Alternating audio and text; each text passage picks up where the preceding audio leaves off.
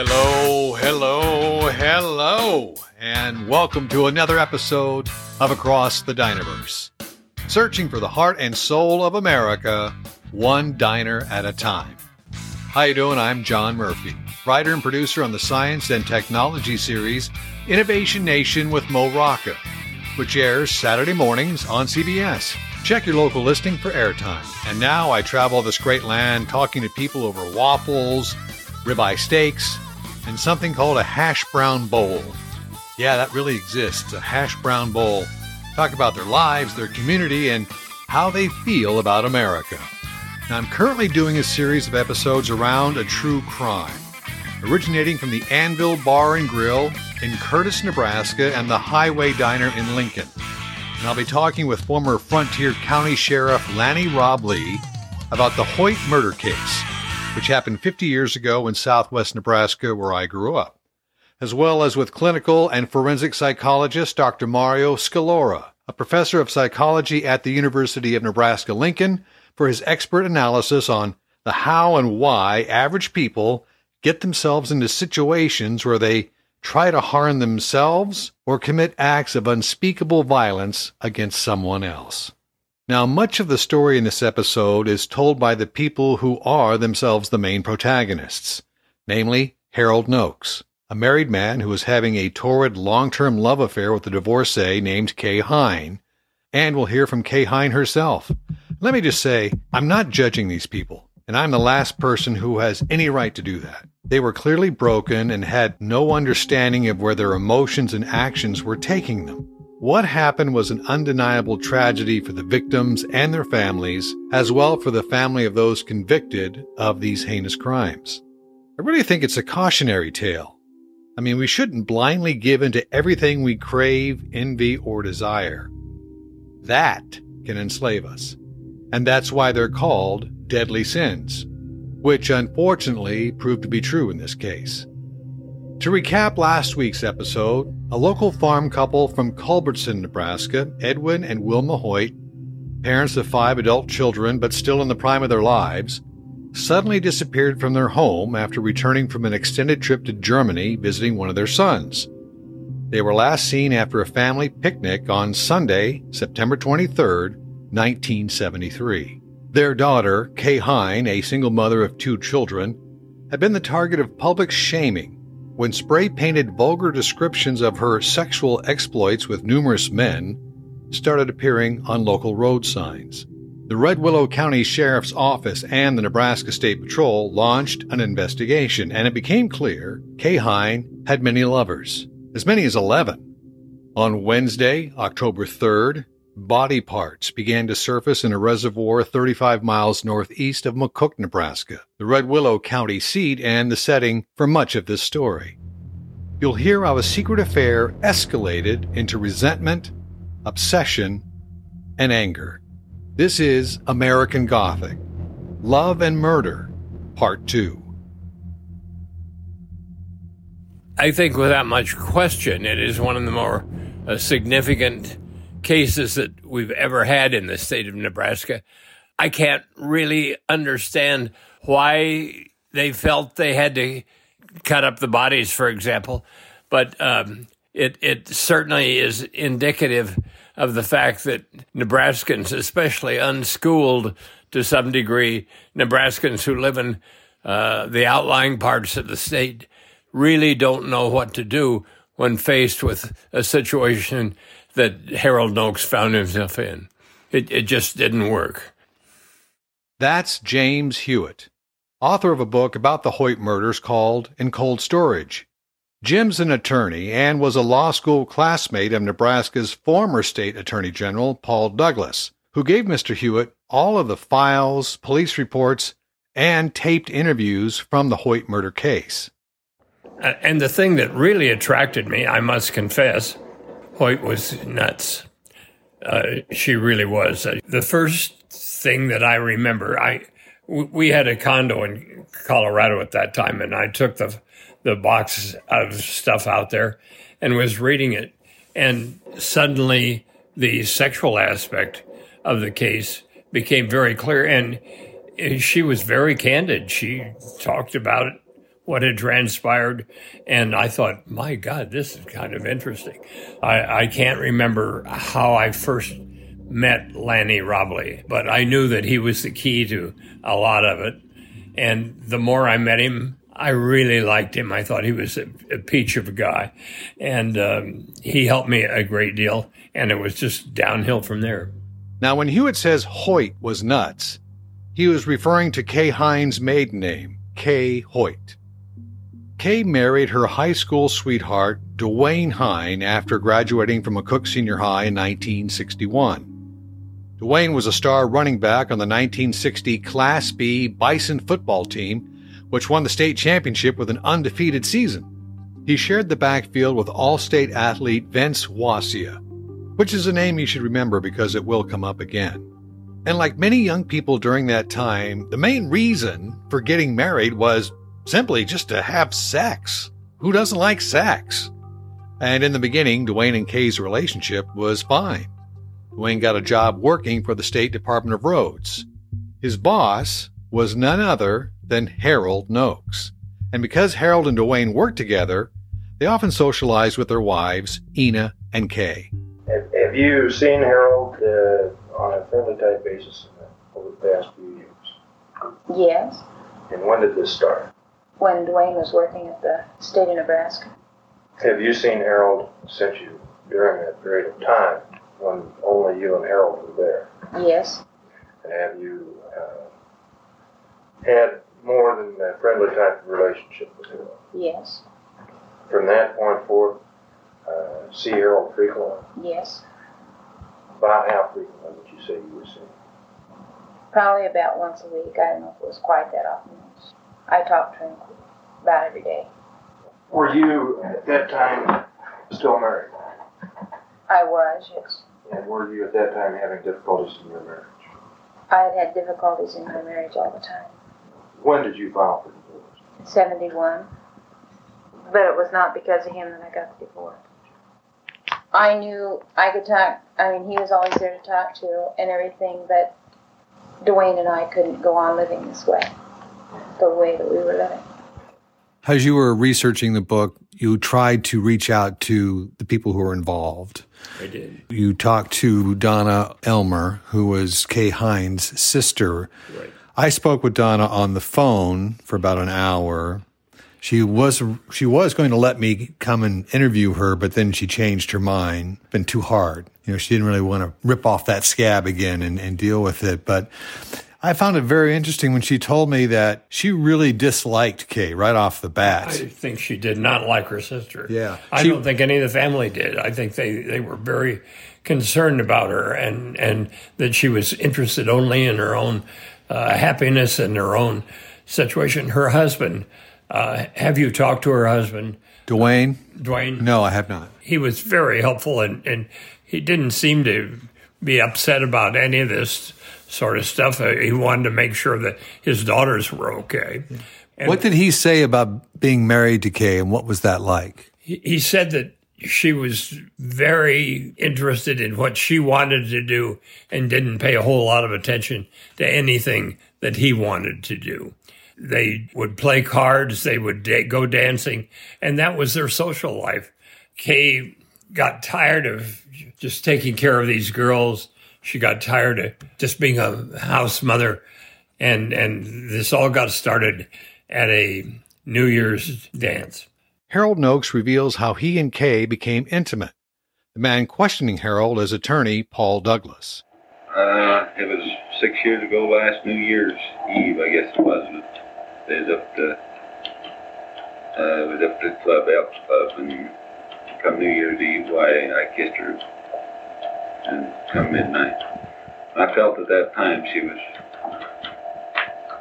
uh, I didn't know how you'd say it, but she showed her emotion more than I anticipated. And then well, we went fishing and come together since that time, and it was four years ago, and last November, I would say, that she called up one evening and wanted to know if I'd meet her. and I did. her. Uh, between the time that you kissed her on that New Year's Eve and the time that you indicated that she called you, had you two ever done anything intimately together? Had you ever had any sexual relations or anything? No. Had you ever kissed or anything like that in between those two periods of time? None that I can think of. And do you remember um, where you were when she called you? I was at home. And do you recall where you met? Uh, picked up in front of the hospital. Where? Beverly Cook, uh, St. Catherine Hospital. And uh, did she get into your car? Yes. And do you recall where you went? Uh, we went uh, out on Highway 6 west of Cook. It was a rainy night, the road was muddy, and I stopped out there uh, about a mile west of Perry. Uh, where they make windrow there, it's a hard surface. Pulled on that. And did you have a conversation of any kind that was Mm, not too much. What did she tell you she wanted to talk to you about? Well, she wanted really didn't want much talking to it. I mean, she let me know that how much I'd meant to her, and she was moved out and got intimate there right quick after we got there. Did you have sexual relations at that time? Yes, Was it in the front seat or back seat? front seat. And after that, had you met quite often after that? Yes, And when I say quite often, I mean maybe once a week? uh, it would average at least that much. And uh, would it usually be in an automobile? Yes. Did you ever go anyplace with her? You mean uh, other towns or? Yeah, did you ever take her to dinner anywhere? Uh, we went to motel a few times at other towns, and uh, at Gothenburg one night we went out and ate there and had a drink or two. And did you go to a motel in Gothenburg? That's correct. Just the two of you? Yes, And did you check into the motel at Gothenburg? yes. And was this while she was still married all this period of time? Most of it would have been, I think. Uh, some of it might have been after she was separated. I'm not sure. And then did she get a divorce from her husband? Yes. Did she tell you why she was getting a divorce?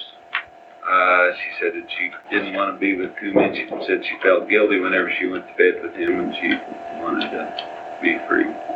Was there any talk of her divorcing her husband and marrying you? Very little. I told her I wouldn't leave my wife. And what did she say about that? That seemed to be agreeable with her at that time. Is it fair to say that you you two enjoyed each other? Yes. I assume that you enjoyed hers Yes. almost as much as she probably enjoyed having your company. Yes. Was there a particular reason why uh, you found yourself going with her? Did you give her any reason why you were going with her? No, we was attracted each other, and other than that, I met up with clinical and forensic psychologist Dr. Mario Scalora in Lincoln at the Hi-Way Diner, and I asked him what seemed to be the most obvious question. What is it about the makeup of somebody that makes them get involved with other people outside of committed relationships? What is the need there? Well, there are a lot of reasons why that happens, and I can't speak to that specific person, obviously, as we talked before. You know, sometimes, sometimes people do those things because they're unhappy in their current relationship and they're finding real uh, happiness elsewhere. Excitement, thrilling, new. And, and in some cases, people do it because it's exciting and thrilling. They're looking for where they can do it, and, and sometimes there's the thrill of, can I get away with this? right. You know, it takes takes some nerve to be able to do this with your best friend. It takes balls for sure. Well, you know, depends which body parts are involved. um, but it, it does take some take some nerve to do that. And there's some folks who'll do that because they're longing for something else or they're interested in other sexual interests, but they're going to do it elsewhere. You know, nowadays you can look on your phone, flip uh, right or left, and you can find somebody easily. Oh, there's websites all over the place that you can you can do this. Yeah, And- absolutely. And, and set you up. By the way, this is happening in a place where you can't, you know, mind you, we didn't have those things back then. This is 1973. Actually, the affair started with a kiss, New Year's Eve kiss at midnight on January 1st, 1970. So again, over 50 plus years ago, there, there could be a range of reasons why that happened. And maybe there was a sexual attraction between the parties, uh, in that regard. Uh, you can question whether people should be engaging in that. That's a, a separate issue, but you know, when we try to ask why, there are a lot of reasons why people end up there. The fact that, you know, not, not all these things tend to end up in, in long-term engaged situations. Extramarital activity takes on all kinds of forms and could Sometimes it's very brief, very momentary. Sometimes you'll see longer term situations. Very often these things end with disruptions in a marital relationship. It's hard to hard to maintain one relationship, much less two. But what's most happen. troublesome with this case is two people not intimately connected in this. Right. It's the parents of the daughter who's involved in the relationship, just the parents. Then there's this other layer of where signs about Kay Heins start appearing on county roads and local roads that say disparaging things about her and, Right. and the sexual acts that she's willing to do for as little as ten dollars. right. And so now the whole community is aware of her sullied reputation. And that's happening in a small community. I mean, you're And, and doing- everybody's talking about This it. this would be embarrassing if you did that in Lincoln, Nebraska, where there are three hundred thousand people. It would get around. But now you're in a smaller community Yes. where everybody knows everybody. Yes. And everybody knows who you are despite your married name. Right. They know Kay Hein is actually Kay Hoyt, who was the daughter of Edwin and Wilma Hoyt. And half of whom may know there was a relationship going on. That's right. Half the town may know. You're right. half right. the town may know. So this is even more intense that you have that going on. So now, you know, I talked about love, lust, and anger, right? yeah. you got anger on all sides. You know, you got a lot. You got you got something of import on both sides of this, where you have reputations at stake, people who are cared for who are being caught in the middle, and all of a sudden now, this is this is very personal. One, this isn't just some abstraction, and now half the community knows, and you're reminded of it. We see this more and more now with electronic bullying and things because you can be reminded of that. That was the precursor to electronic bullying. If you think about it, You- you- painting it, painting your private life on put- signs. Putting a sign out there that says "Guess guess who is a whore" and guess Yeah. what you what, what we know about this person. That's that's pretty intense. Now, the backstory as to why those signs were being painted and placed out in public view is because she started serial dating numerous men in town and prominent men. Men who own businesses, men who were part of the Chamber of Commerce or the City Council, men of high reputation who were also married. So there was talk about that she was a quote unquote old terminology, a nymphomaniac, which leads to the discussion of sexual addiction. Is sex a legitimate disorder of mental illness or not? Let's let's unpack that a little bit, if we would. There are there's more and more recognition of what people refer to as sexual addic- addiction or compulsivity related to sexuality. Or hypersexuality? different ang- and there are a variety of reasons how people get to what is called hypersexuality and there's a lot more research being done on that now one of the things we got to step back with is that that language is often used very differently with men than it is women the the fact that this woman is being painted that way while there are guys who are a- actively engaging with her who aren't being framed that way is It's bullshit. it is bullshit and it's also part of why the all these discussions get so messy Yeah, and I because- totally agree yeah, with that. You know, um, There's, it know- takes two to tango. right, and you don't, and I know you're not trying to paint it that way, but it's part of the challenge. Like that is when this language is often thrown around. It's often thrown around at the detriment of these women. Harold goes on describing his affair with Kay. And just a note about the audio. During the interview, Harold spoke very, very softly, and it was recorded on a reel to reel tape recorder, and you can hear the damn thing whirring, the motor running in the background. So it took quite a bit of audio tweaking to hear Harold's words. So you may hear some spikes of loudness, and you might want to just pay really close attention for the next couple of minutes. Do you think she was in love with you, Mr. Nokes? I thought at the time anyway she was. Do you know if you thought you were in love with her? Uh, yes, I would say But in spite of the fact you loved her, you felt you still did not want to leave her, leave your wife for her. Is so. that correct? that's correct. Now, Mr. Nokes, up to this time that she filed for divorce, had you had anything except a normal sex relation with her? I don't know exactly what you mean, but You know what oral oral oral sodomy or oral copulation is? Was there any oral copulation? Yeah. And had you had had she had oral copulation with you? yes, she did. And had you had any oral copulation with her? No. As Kay's affair with Harold continued, she eventually filed for divorce from Dwayne Hein in September of 1971. And at the time, Nebraska didn't have a no fault divorce law, which meant Kay had to show cause to a judge why her marriage should be dissolved. Kay ended up accusing Dwayne of both verbal and physical abuse toward her and their daughters, as well as alienation of affection because of his outdoor sporting activities, which was hunting and fishing. Kay was able to convince her parents, Edwin and Wilma Hoyt, to support her claims in official statements to the judge. And her affair with Harold was never mentioned because Dwayne was unaware of it. Kay was granted a divorce and custody of their daughters, Angela and Brenda, in November 1971. Dwayne eventually moved away and took a job with the Burlington Northern Railroad in Yuma, Colorado. Is there any other kind of sex activities that you had with her up to this point, up to the point of her filing for divorce? I think that she was real aggressive and quite a bit her. Do you think uh, all during this period of time that she was uh, having an affair with anyone else except yourself? As far as I know, she wasn't. I didn't believe she was anyway. Then uh, she filed for a divorce, and she got the divorce. Is that correct?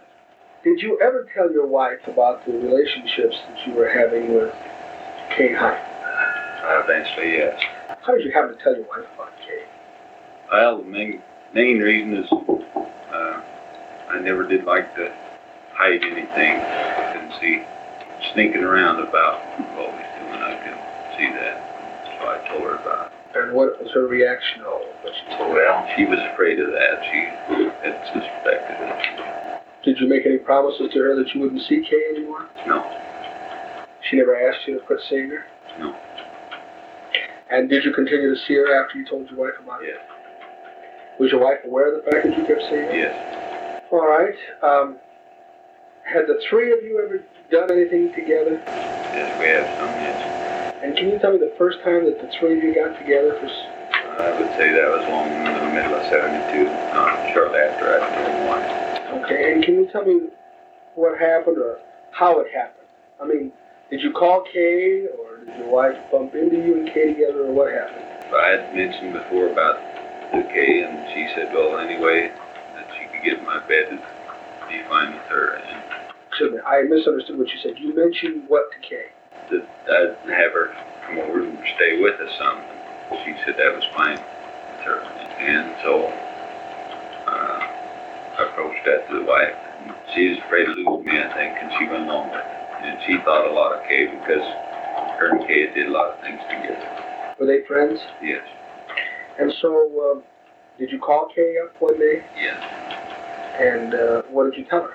I told her, I don't remember exactly the words I did tell her, but one know she come over and as long in the evening as night, and she was there in just a few minutes. She picked up her kids and come over. She came over with her children. Yes. And what did she, what did she do with the children when they came over? Well, they had their bed. set. Most of the time we was together. It wasn't for that. We played cards and had a good time. And the children went to bed. Well, they Kay stayed over at the house. I would say at least once a week from that time on for some time. And during that period of time, would the three of you go to bed together? Some, yes. And she stayed all night, we all went to bed. You have a big double bed, Yes, and the three of you went to bed together. yes, And uh, as I understand it, you'd have relations with one or the other, or with both. yes. And there was some sexual activity between the two women periodically, as I understand it. Not too much. How long did this conduct go on? Went on until just about a year ago, something like that. January or February. And then what happened, if anything, right about that time? Well, um, long in December, uh, Kay had hit her head. My understanding was she was at home and, and she raised her head up under the cupboard and caused her to have a concussion. And she was in the hospital. And from that time on, her disposition changed. And whether that's what caused it or not, I don't know. Okay, that would have been December of 72 then. Yes, but it's probably a couple of months after that that kind of stopped. Did you three of you have a quarrel, or was there a quarrel between you and Kay, or Kay and your wife, or you and your wife and Kay? I don't know what you're referring to the one time that she called me an SOB and I'd slapped her. I really wasn't referring to anything. I, what I'm trying to find out is why did the three of you quit going to bed together? Well, that I, I really don't know. That's why I was telling you that uh, it seemed like she had this concussion that she had a change in attitude towards everything. And about that time that, uh, that she kind of stopped coming over. And uh, did you still keep on inviting her to come over? Uh, some, yes. And did she say no, she didn't want to come over? Uh, that's right. Okay, so after hearing that story, I, I had to get Dr. Scalora's input on this three way relationship between Harold, Kay, and now Ena. There's a lot of different stuff that goes on when we think about people engaging in heightened sexual activity. Compared to 50 years back, people are discussing this a lot more. Oh, yeah. It, back then it was in the shadows. Right. And so when you think about issues around sexual, sexually compulsive behavior, or what some people may call addictive, right? Sometimes the addiction piece is very descriptive because some folks feel like they have a hard time controlling it, right? It is very difficult, and sexuality is very, um, it is very stimulating, like a drug could be, right? And it could also lead to harmful behaviors and side effects, like a drug could. Didn't uh, Patrick Carnes in his book uh, Right. Out of the Shadows talk about the dopamine hit? Right, That a- an all orgasm is just Right. like taking a hit of cocaine? Right. And so you have that kind of thing going on. On the other hand, there are for some, though, I mean, there are some people where it is very challenging for them to do that. It is hard for them to figure out how to control that. Just like, and then there are some who engage in sexualized behaviors who can manage it. They're, the, the manageability issue. And how do we differentiate between the two? We're still sorting out, to be frank about it and and I don't mean to say that that there aren't people who aren't trying to figure these things out and who aren't struggling because that we we gain nothing by minimizing people's struggles. Well, no, that's one thing I do want to make clear is that these are human beings Right. involved in an extraordinary situation and they're fallible. Right. Most likely they weren't in therapy dealing with their issues. They're trying to manage it on their own, which most people, quite frankly, and I'm, I'm throwing my hand up, we fail to do it because we don't, we were in denial or we like what we're doing or we haven't suffered enough pain yet to stop. Well, and when I was making differentiation between the folks who are trying to figure it out and those who are engaging but could manage it, generally the people can manage things but do it, they're doing it for some other gain. There's some other secondary purpose or gain here. Like control, power. Or money, Yeah. or, and I'm not talking prostitution, I'm talking about manipulation or some other mm-hmm. power or other things, relationally or otherwise. When we think about when people engage in these kinds of behaviors, what are they getting from them? And, and frankly, also, how is it harming them? Because if you think about uh, when we talk, if you want to use the framework of addiction, people sometimes do things despite the fact that it's sec- uh, it's counter to their best interests. And so, what is it that's reinforcing that behavior? What is that dopamine doing, so to speak? Or what else is going on that is keeping that in place? Which makes it interesting when you have all these parties involved and what's going on, right? So now all of a sudden somebody is not in this relationship. They're in another relationship and all this hell is breaking loose because there's stuff being put out on the road signs. yeah. You have people now talking. You have reputations going on and you don't know who's talking to who, stirring who up to reinforce the parfait of grievance. Yeah. Well, it ended in the death of her parents. Now, I want to ask you too. I think it also deals with the sexual component, but codependency. We hear that term a lot codependency in relationships. What does that mean? And what are some of the actions tied to codependency that people do? Now, in this particular case, Harold Nokes and Kay Heins started their affair first. The affair continued for about a year and a half, and then Kay Hein divorced her husband, hoping that Harold would divorce his wife Ena and they would be together. That never happened. So Harold, out of, you know, Kay broke it off. Harold, out of guilt or for whatever reason, confessed to Ena that he was having this affair with Kay Hein. Ena said, That's okay. I forgive you. And if it makes you happy, continue having your relationship with Kay. As a matter of fact, why don't you bring her home? And so Harold goes, This is great. This is fantastic. I get my mistress and my wife, and my wife says I can bring her home. And eventually, within a short period of time, Ena becomes involved in their sexual relationship. Hmm. And when you read the transcripts from the police investigation about some of the things that they were doing intimately together, I mean, look, anybody can do whatever they want to do physically with each other in a sexual gratification level as long as everybody's safe and they agree to it and Right. it does- anything have goes. consenting adults. Right. Right. If consenting adults want to be tied up and whipped and wear black masks and all that, that's up to them. But it just seems so out of character for me that a wife would, A, I can understand her forgiving her husband for cheating on her after they've been married for 25, 26 years, letting that go. But then why would a woman let her husband continue on and then become engaged with it? It seems to me there's a codependency there that she's trying to keep him but at all costs. That may be true. There could be other things. You don't know how honest he. You, you know, you have the one person in the middle, the male, who you don't know what he's saying to both parties. They're they're being played off against each other, Yep. and he may have told the first the first woman, "Hey, I'm here for you," and she's ready to divorce, and he may not admit that to his spouse. Right? He may have been playing both sides on that, which people sometimes do in these circumstances. Dependency is based on the notion that you feel compelled to do things to stay in a relationship, be, to to meet the needs of others over and above your own needs. Maybe that was going on there. What we don't know is what these folks were doing previously in their marital and sexual lives, if they were doing other things like this before. Hard to believe these things just came out of the blue like that. It uh, seems like such a head scratch. It's like, wow. Right. It just you makes you wonder what was happening prior to that. Just i- i- again, not knowing the parties, but Yeah. makes you wonder. Now, could could you have someone who feels very emotionally dependent on someone who's more of a manipulative, let's say male, who's willing to do whatever that guy wants to stay in the relationship? Hell yes.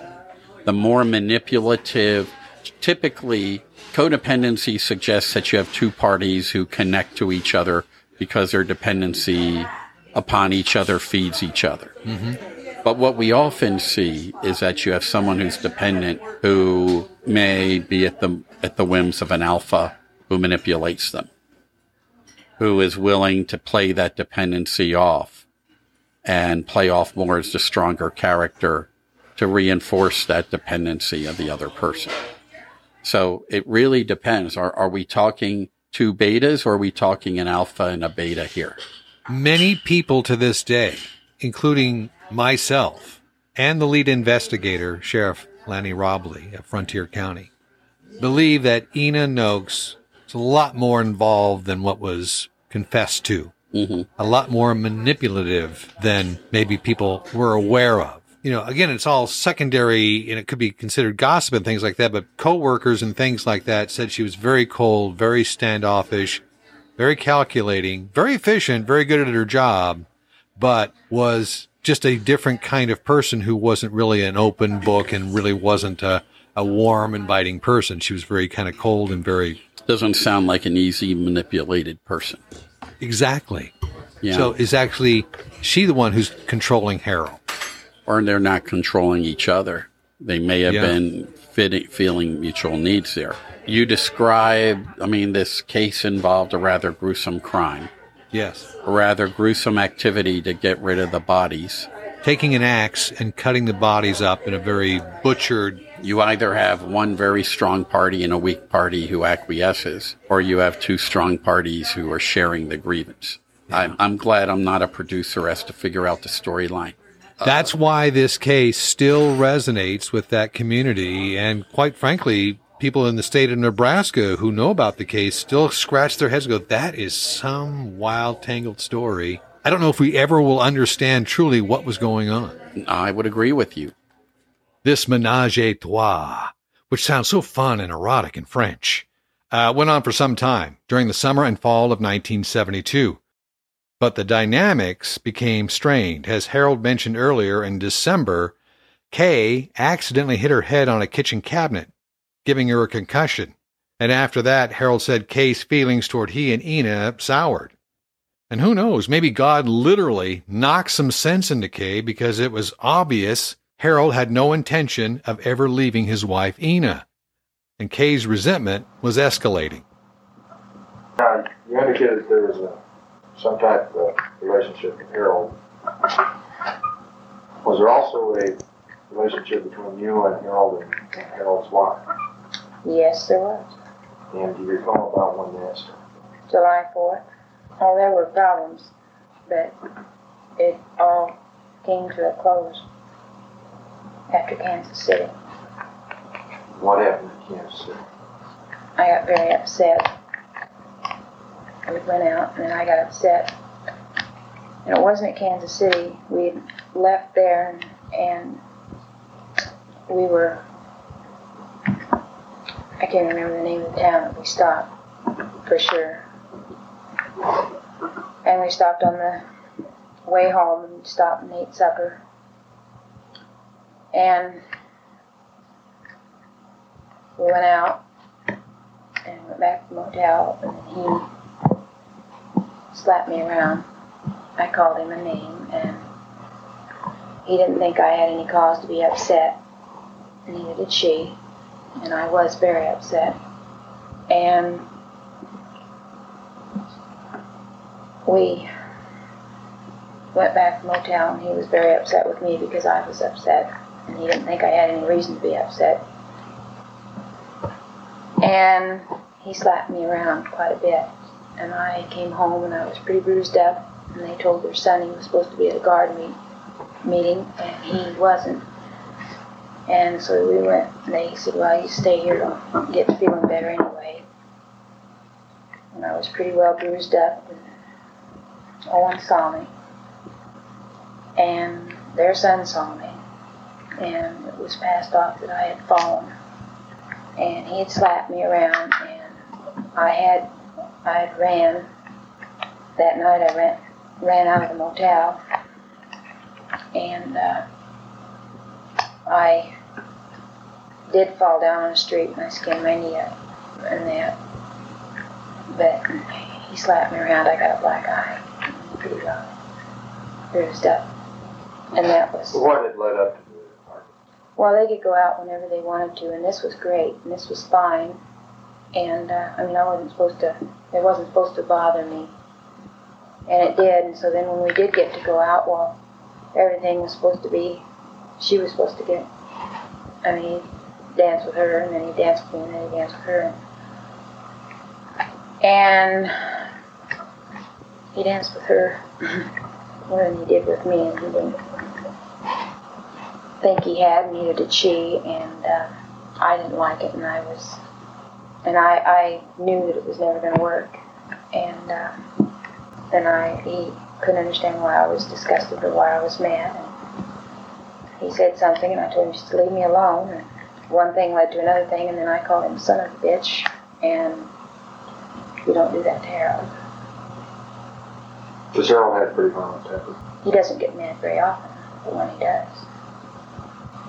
But what about Ena? She never really says too much. I mean, she says what she thinks, but she knew she was smaller than I was, and she never really said too much. And she didn't think that he had done anything that night. But Did you come back that night or did you come back? yes, we came back that night about as fast as he could drive, and Was that when it, when things broke out between, between yes, that was the last time that I'd been over there until she tricked me coming over. According to Kay, she did her best to cut ties from the Nokeses, but they wouldn't let her go. Now, the day that you went over there when Ena had called, what happened after you? Ena took my car and parked it over in front of Eastwood Schoolhouse. I didn't know this at the time. All I knew was she took my car. And uh, I went in, and then she left the, that, and then she came back, and then she went back to work. And while she was gone taking my car back, between the time she took my car back and went to work, well, I tried to get out and I didn't get away that time. He'd caught me. I couldn't get the door open, it sticks. And so when she came back, he says, We almost goofed the whole thing up because she almost got away. And so then she went back to work. And he said he wanted to talk to me after she left. And I said, What do you want? And he said, I'm going to talk to you after she goes back to work. He said he wanted me to go to the basement. And I said, What for? He said he wanted to talk to me in the basement. And I said, Why? He said, Just go down. He wanted to talk to me. So he followed me downstairs. I was scared. I was very scared. I was frantic anyway. I went down. He followed me down the stairs. And in the washroom, he had put a deer gun in the washroom. And he told me to just wait a minute. He said, just stand over there a minute. And he reached in the door there at the washroom and opened the door up and brought this deer gun out. And he says, All right, now take this and end it all. He says, You should have done this while we was deer hunting. He'd have been a lot happier if I'd have just shot him then when everybody was happy and everything and, and it'd all been over with, no problems then. And I looked at him and I said, You've got to be kidding me. And he says, Just go ahead and do it. And he says, I'll be a lot happier. He said, Just do it. And he says, Then nobody's going to. He says, Then you can just leave. I said, Do you really think that I'm that stupid? And he says, Go ahead. And I never even touched the gun. I I won't even touch it. And he says, Well, you won't do it. And I says, No, I won't do it. I says, I've got two kids that I want to raise. He says, Well, this wouldn't hurt. I yeah. Anyway, he put the gun down or took it back upstairs. I don't remember for sure what he did with the deer rifle. But anyway, we went back upstairs and sat down. He says, Now, by that time, I was crying and I was very upset. And some way or other, I can't remember just exactly, went upstairs and I got to the front door and I got out and he was right behind me. It sticks and you can't always get it open. And I had a time getting it open, or not, it just happened to come open that time. The time before I had a time getting it open, I got caught and he was right behind me. I ran down the stairs and I got clear across the street, and he was right behind me. And as I went out the door, then he followed me out the door, and somewhere or other he slipped and fell, and he was right back up on his feet, and he caught me just across the street. At this time, he hurt his shoulder. This is when he hurt his shoulder. We, he caught me and made me go back in the house, and he says, "All right, now that you, all the neighbors know all this," and he says, "That's a real pretty sight for all the neighbors and all this and that." And right then, I didn't really care about what neighbors knew it or anything. Went back in the house, and I got sick. It, it, and I went in the bathroom, and I vomited, and then I passed out. And when I he was to call, you know, his, he had hurt his shoulder and everything. Anyway, she come home, had called her, and then they decided that they better he better go down to the doctor because he just couldn't stand the pain. He asked me if I was all right, and I said I would be all right just to leave me alone. Then he made me promise that when they got back from the hospital that I would come over and talk to him. Well, there was nothing else I could do to get out of that house but promise that I would come back to talk to him because I was scared to death then. So I told him, yes, I'd come back. Yes, I'd come back. And I knew I wouldn't. I mean, nobody would. And so then they, this is how I knew my car was over at the schoolhouse. And then they went on down to Holdrege. And he was in the hospital down there. And when they come back, well, they wanted me to come over, and I never did go back over. Did they keep on going? Yes, all the time. It seemed the more Kay tried to end the relationship, the more desperate and aggressive Harold became. He told me I was a liar and I was terrible and and everything, and that they thought I should pay for the food that I ate while I was over there, and that that I should pay for my food and everything, and that if I didn't, he was gonna uh, see to it that I lost the kids, and that he was gonna do all sorts of things, and he was gonna hurt me in any way that he could hurt me. anything that he thought that he could do, he would do. He called the welfare office and told them that I wasn't turning on all the money that I was making, and I used my car a lot on the job, and I was taking mileage and this and that, and he thought that he would stop all the welfare that I was getting on the kids because he didn't think that I could make it without this money from the welfare. And he called the welfare office and told them that he thought that they'd better check into this, check into mine. And uh, as far as he knew, he went along with this. I thought that uh, he had completely stopped all of the welfare. Well, it didn't stop all of the welfare at all. Did he continue to call, or did Yes. them continue to call all Yes. summer? Did they ever make any threats to you? Yes. What kind of threats? Other than, that he would hurt me any way that he could, and he would either love me all the way or he would hate me all the way. And some way or other, that he was going to hurt me very, very much. And if he couldn't get to me, and I asked him what he meant, how he was going to hurt me, I said, I suppose he's just going to shoot me and get over with. And well, that would be too easy because I wouldn't really feel the pain. You know, when you listen to Kay's side of the story, the main question you probably have, as I did, is why? Why couldn't Harold accept that a long term love affair involving both his mistress and his wife was untenable? I mean, it, it couldn't last forever. And why wasn't Ena Nokes happy that her husband's lover wanted to end it and just leave? I mean, it's a win win for everybody, you'd think, right? It doesn't make a damn bit of sense. And I pick up the conversation with Dr. Scalora at the Hi-Way Diner in Lincoln. You know, the why is a question people look at a lot. And I think one thing to recognize is there's really not a one size fits all for criminality. People get into trouble for a variety of reasons.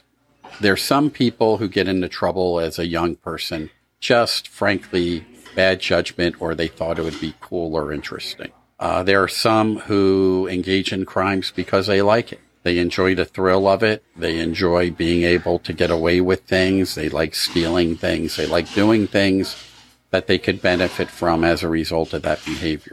And there's some who get caught in bad situations and make bad decisions and engage in a crime because they're at the wrong place at the wrong time. They may have had attitudes where they thought they might hurt someone, but they didn't act on them before. But the time was right. And then all of a sudden, they're at that place. And here we go.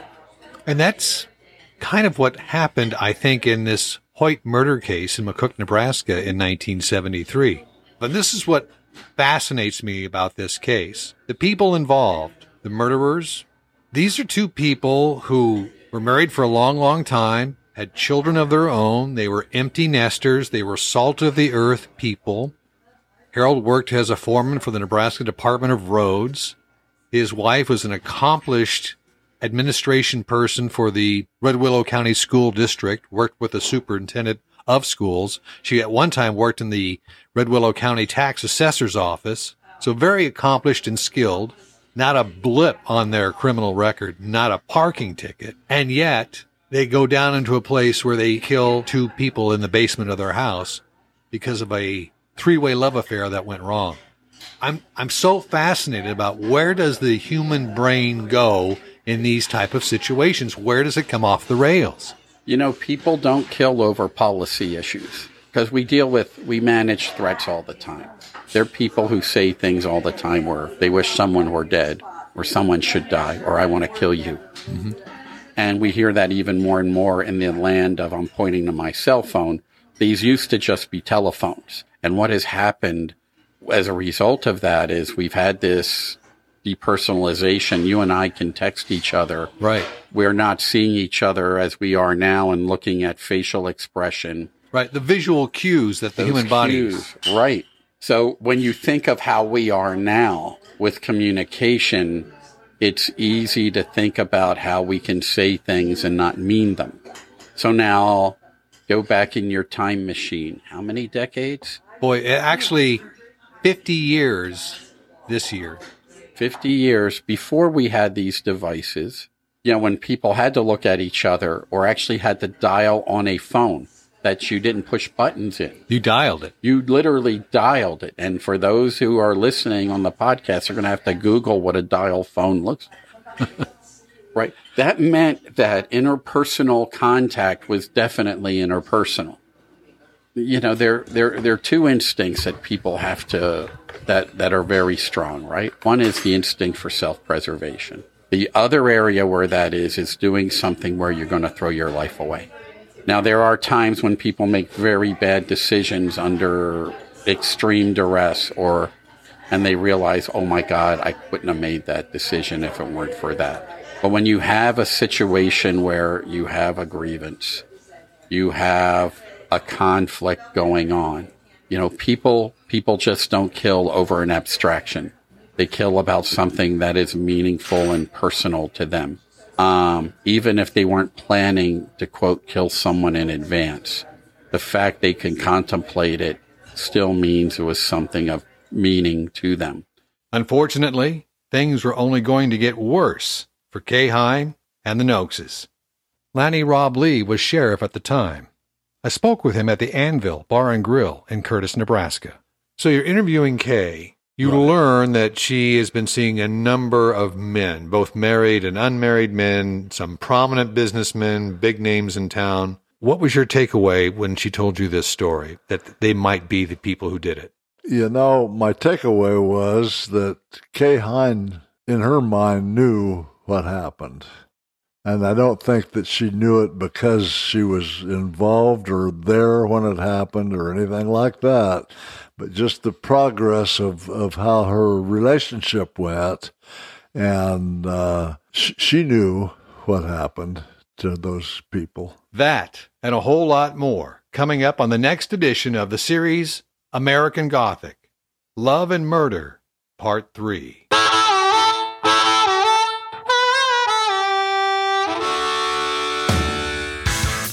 And that wraps up another episode of Across the Dinerverse from the Hi-Way Diner in Lincoln, Nebraska, and the Anvil Bar and Grill in Curtis. A huge thank you to Lannie Roblee, clinical psychologist Dr. Mario Scalora from the University of Nebraska Lincoln, and the author of In Cold Storage, Mr. James Hewitt. The book published by the University of Nebraska Press and available on Amazon. Theme music by Keith Brock and the Kings Who Rock. And if you'd like to support the podcast for as little as $3 a month, just three bucks, and I appreciate it, uh, please visit my Patreon page at patreon.com backslash Dinerverse. That's patreon.com backslash Dinerverse. Across the Dinerverse, searching for the heart and soul of America, one diner at a time. What's your story?